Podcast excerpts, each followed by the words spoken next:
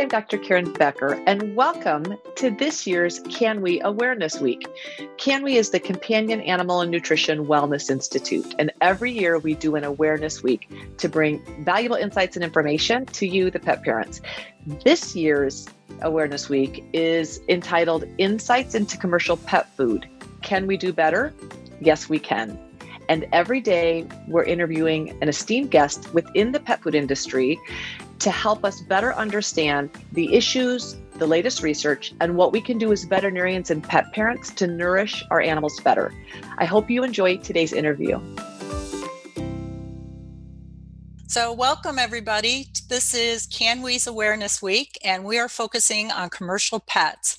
And I am delighted to have Dr. Joe Bartges with me today. And we're going to have a nice discussion and talk a little bit more about commercial pet foods. So, Dr. Bartges, why don't you tell us a little bit of background about yourself? Well, my name is Joe Bartges, and I am from West Virginia originally. I'm a graduate of Marshall University. I did my veterinary training at the University of Georgia. I completed internship and two residencies, one in internal medicine and one in nutrition, with a PhD, and did a postdoc at the University of Minnesota. I've been on faculty at the University of Georgia, then Tennessee, and I was in private practice in Connecticut um, at a private practice that Cornell University runs and had a position at Cornell. And I have been back at the University of Georgia since 2016. Currently, I am a professor of internal medicine, interventional radiology, and nutrition here at Georgia. Wow, you've kind of crossed the country there and been a little bit of everywhere. Running from the wall. I hear you. So, Dr. Bartges, um, I know that you're very excited. Your team there at Georgia has a publication coming out from one of your graduate students who finished her doctoral thesis for a PhD, Dr. Siobhan Bridglalsingh. And can you tell us a little bit about this study. This was a study of AGEs and dogs and dog food. Can you give us a, little background how the study was designed? Sure. Um, and it's the first of, of likely four or five publications. So this is just the beginning of her publication of her dissertation research. So Siobhan, uh, Dr. Bridglalsingh, um, uh, came and uh, to Georgia, and her dissertation was evaluating the the role of processing of dog food on several things. Um, we were looking specifically at four different diets that were similar in composition. They can't be exact, similar in composition, but were processed in different ways. One was a high heat, uh, heat processed dry food, a kibble, heat processed canned food, and then an air dried food and a minimally processed kind of raw food, but there was a little bit of processing in it because of the bacteria. So basically, three processed diets and one sort of minimally processed one, and two of the three processed ones would, could be considered ultra processed or um, ultra high processed foods. So um, we wanted to evaluate the role of processing on the amount of AGEs or AGEs, which are advanced glycation end products. And I know this was been talked on in other parts, but um, or other interviews, but advanced glycation end products are compounds that occur due to the interaction of sugars with proteins and fats in, in the diet and in the body. Um, and in the diet, heat actually promotes that. So they end up with these end products, so meaning the end of this reaction, um, that are glycation, glycated meaning glucose. Um, and what we want, what we started with is does processing influence that as it does in human foods? And the answer is yes. The more processed the foods, the higher the dietary age levels are, AGE levels are. And this was also then seen in the dogs when they ate the high ultra processed foods, they had higher AGE levels in their blood and in their urine. Um, and with this, then we were also looking at was there an influence or some interaction with these AGEs on uh, metabolism, and we did something called metabolomics, which is sort of looking at the end product of tons of metabolic pathways in the body, and also looking at changes in the bacteria in the gut, which is called the microbiome. And again, what we found and what will be coming out in subsequent um, publications is that processing and the AGEs influence how the gut responds to the food, which makes sense, and changes the gut bacteria based on the AGE levels, and then also changes the body's not only AGE levels, but um, metabolism as well. Wow, that sounds like we're going to have a lot of data coming out from that work. Um, that's absolutely wonderful. Uh, this is a really exciting area. So, you know, from what you know with what you've done so far and the data that's out there, the research of AGEs in pet foods and also uh, the AGEs and I know David Turner, that group is looking at human uh, human foods and cancers, and there's been some data over in Europe.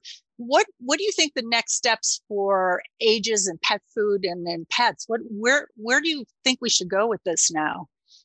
Well, I, I will say uh, there are lots of ways that, that we need to go where it needs to go.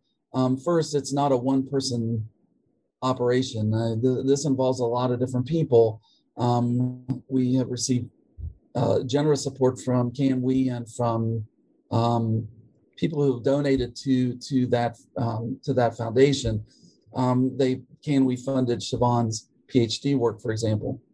Um, we collaborate with people at the Complex Carbohydrate Research Center here at the University of Georgia.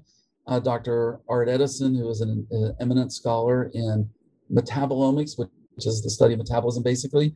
Um, Dr. Parastoo Azadi, who runs a lab and does our AGE um, determinations, and Dr. Claire De La Serre, who's in the Department of Nutrition on campus at UGA, who does microbiome work we, we're also getting ready to start collaborating with David Turner, who was on uh, one of the other interviews, um, and other people as well. So it's it's a group effort because there's a lot to be learned from this, and it has a lot of ramifications.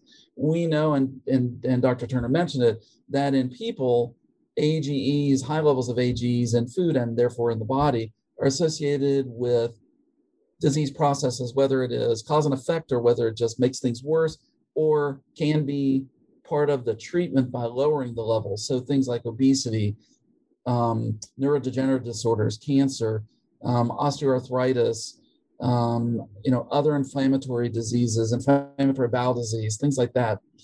Diabetes mellitus, which is a classic advanced glycation disease.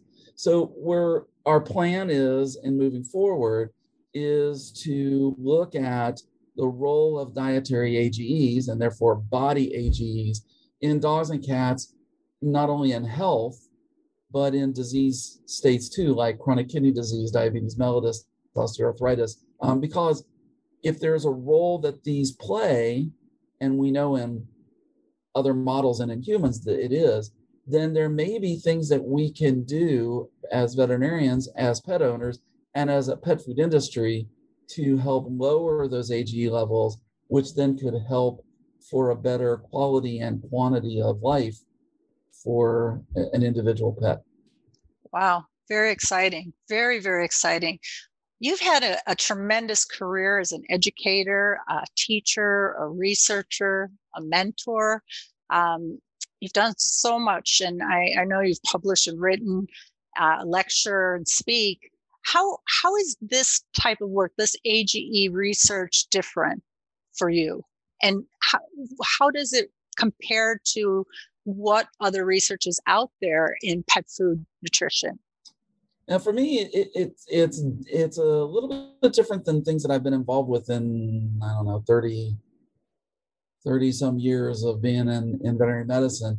Um, a lot of the research that I was involved with through my career has been more um, focused on very specific diseases and nutritional role and nutrients or ingredients that could influence those diseases as well as other treatments and diagnostic testing. So it was kind of more of a reactive response to you know to to diseases that occur in dogs and cats like bladder stone disease urinary tract infections cancer diabetes mellitus obesity. I've been involved with research on those and, and, and lots of others. This research is a little bit different because um, it isn't, it, there is some of that sort of reaction to what can we change to help an individual animal with a certain disease. but there's a lot of proactivity in it too. In that if AGs are shown, which we believe we will, to be involved with diseases in dogs and cats like it is in people, then you could change that early on and maybe help prevent those diseases from coming. So, for example, and I know again, Dr. Turner mentioned this, um, there was a study that looked at AG levels in diets in, that dogs and cats eat, and they compared it to sort of a standard Western diet, which is considered to be a high AG diet that humans eat. And what they found is that on average, dogs eat about 140 or 50 times the amount of AGs in their diet than a human does on a metabolic, you know, basis um, on a Western diet, and cats about 50 times that amount.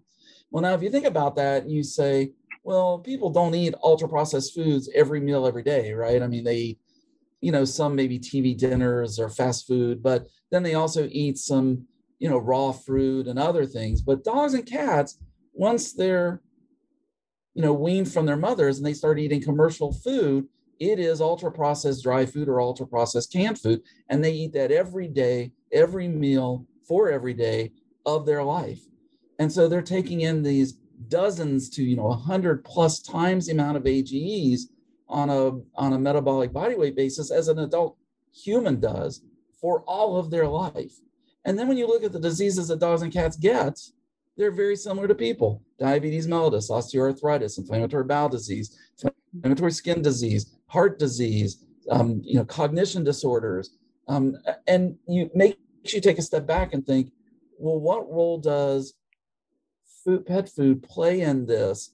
And can it be changed to not only treat the problem when it occurs, but to help prevent it from even happening? It, it's something that is called now an exposome.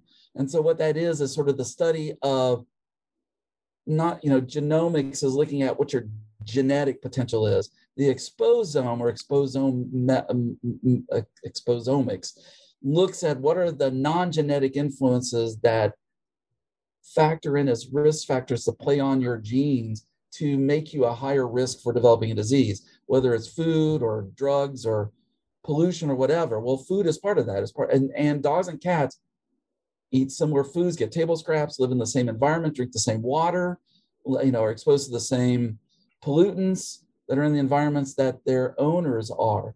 And so nutrition is just part of that. And, and what's exciting about this is it has a lot of ramifications for pet health, for human health, and in the long run, even maybe the health sort of, you know, the community, the, the global, you know, community, if we change the way we process foods, um, it may help with sustainability and things like that. You know, we we always said it was nutrients, not ingredients. Well, now I think what we're finding out, it's ingredients and the processing of them, maybe even more so than the nutrients. Yeah, we talk about this, um, you know, in, in humans, like you said. I mean, we're being told that there, you know, cultures who've embraced that Western diet, that fast food, ultra processed, they, didn't have diabetes and now they have diabetes right. and they have cardiovascular disease and there's huge studies and epidemiological studies and meta-analysis in, in the human nutrition world all telling us why we need to decrease the ultra processed foods and eat more fresh and variety mm-hmm. um, but this type of research or this type of view like you said has not really been looked at in the, in pet food well no and, and if that if we're if that hypothesis, if our thinking is correct, then it's sort of like the movie Supersize Me. You know, you're eating the same ultra processed food every meal of every day. We know what happened, you know, to the director of that movie as he did this. Liver enzymes went up, he felt bad, he gained weight. I mean, all of those things. Again, now think about it from a pet standpoint. They're eating ultra processed foods um, every meal of every day of their life you know that's even though they're a little bit different than fast foods they're complete in balance they meet you know an adequate to, to maintain adequate nutrition for a pet. But it may not just be the nutrients that are in there it may be the way the ingredients are handled the way they're processed. And and that processing if it results in these ages advanced glycation end products and they have a role in making a genetic risk become a reality, then we can modify that so the genetic risk then doesn't become a reality for that pet in the future. Wow.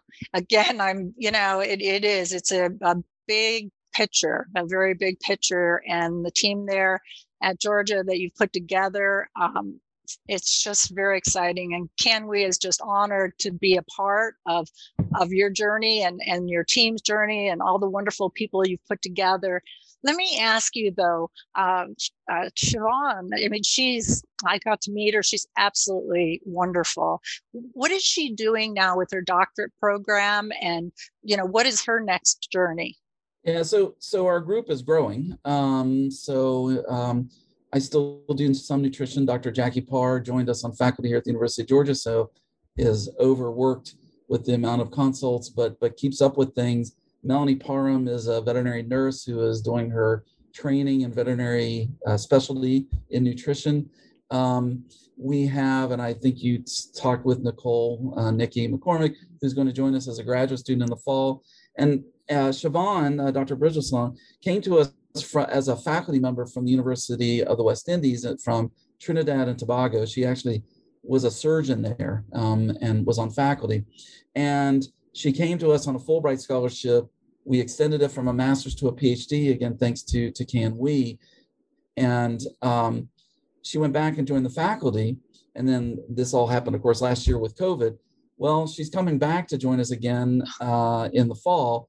And again, thanks to CANWI um, for helping to fund her coming return to the University of Georgia. She's going to do a residency in nutrition which will allow her to become board, a board certified specialist in veterinary nutrition, building on her research, not only to be an expert in that field, but also to continue additional research and to be a collaborator, a collaborator in all of this research that that we're going to be uh, that we're doing and going to be doing um, while she's a resident here. Um, and and we're taking these, you know, the idea of what are the role of AGEs and processing with disease. And as I mentioned, we're we, we have a have a resident that's looking at AGEs and cats with diabetes. We have another project that a grant that we submitted to uh, to another foundation uh, for cats, looking at the role of AGEs and other things in chronic kidney disease in cats. We'll be doing more studies in cats and in dogs, looking at AGEs over the aging, not AGE, but true aging, you know, time over the course of a dog's life, the role in obesity, and then a role in other things beyond kidney disease and diabetes, such as cancer, skin diseases. You know, it's sort of sort of limitless as to where this can go, and it's only possible by the support of, um, in particular, foundations, but even more importantly, people who donate to the foundations to fund this because pet food companies have deep pockets and they do research, but they don't always publish it. They use it to make product. And so you don't have access to that information. Whereas when research is funded by non industry, then you have the capability of making it open to everybody. Um, part of the things we talked about with Dr. Turner is developing a catalog, a library of AG levels in pet foods, similar to what has been done in human foods. This isn't going to be owned by anybody. This is going to be out there for you know uh, for everybody to look at, not only researchers and veterinarians, but pet owners as well. Um, so that's we that's one of the collaborative efforts that we will be involved with. Well, the other thing I did want to mention too, when uh, I was talking to David Turner, he said that um, the Georgia group as well as his group are coming together too. They're going to actually have a website, like the AG or Ages. I, I love when he says Ages with that accent. The right. Ages Foundation. It's going to be a website where they'll post some, the new research coming out both on the human side and the veterinary side. So we're we're very excited. I, I want to thank you for taking the time and joining me this week, um, our awareness week. Uh, thank the team there, uh, the growing team and for the high level of unbiased research that you guys are doing and you're delivering uh, and the education that you're providing. Also um, i know i mean this has been our mission statement for CANWI is to support individuals um, to educate to provide um, information so that our pet parents can find and, and understand better diets hopefully we're going to motivate the pet food industry to think about better diets that you know the standard we have now in dry and canned isn't the gold standard. We can we can do better. We can we do better. We can do better for sure. And also um, that this type of thing this type of research and and these type of individuals that are part of this team are going to allow our pets uh, to eat better diets avoid disease, be proactive, right? Proactive, mm-hmm. And uh, they're going to be healthier and live longer. And yeah. that just checks all the boxes. And and I would say, you know, the pet food industry has done, uh, you know, great things. I mean, for 50 plus years, 60 years before that, it was sort of a hodgepodge of what pets got, some good, some bad. And the capability, and they did a lot of research to find out what are the nutrients at what levels, what's too much, what's too little, um, how do we make it so that it's convenient um, how do we make it you know complete and balanced and and that's where a lot of the early efforts went to you know how much calcium do you need in the diet? But but we're at a point beyond that. And you know pet foods are designed to be adequate. Um, and and the question is is adequate good enough for your dog or cat? And what can be done to be better than adequate? Um, you know because your dog or cat is not an average dog or cat. And so, and that's what pet food companies are, in essence, forced to do um, because of regulations. It has to be for an average animal. So I think some of the what can come out of this is how can we do better than where we are? We, you know, we did pretty good to get to a point from a you know from a commercial standpoint, but now how can we get beyond that? And that's where the ingredients do matter. The processing of them do you know does matter. Um, it isn't just a level of a nutrient, a calcium or whatever. It is, it is um, what happens to it when it's being used to make a diet. So all of those things just take us then to the next level.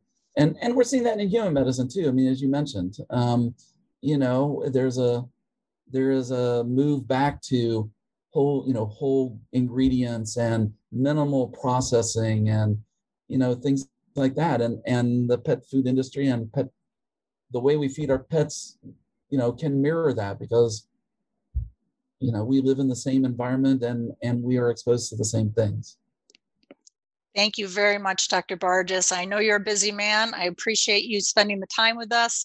Um, and thank you to all your team. Now, thank you uh, for inviting me and hope it was worthwhile.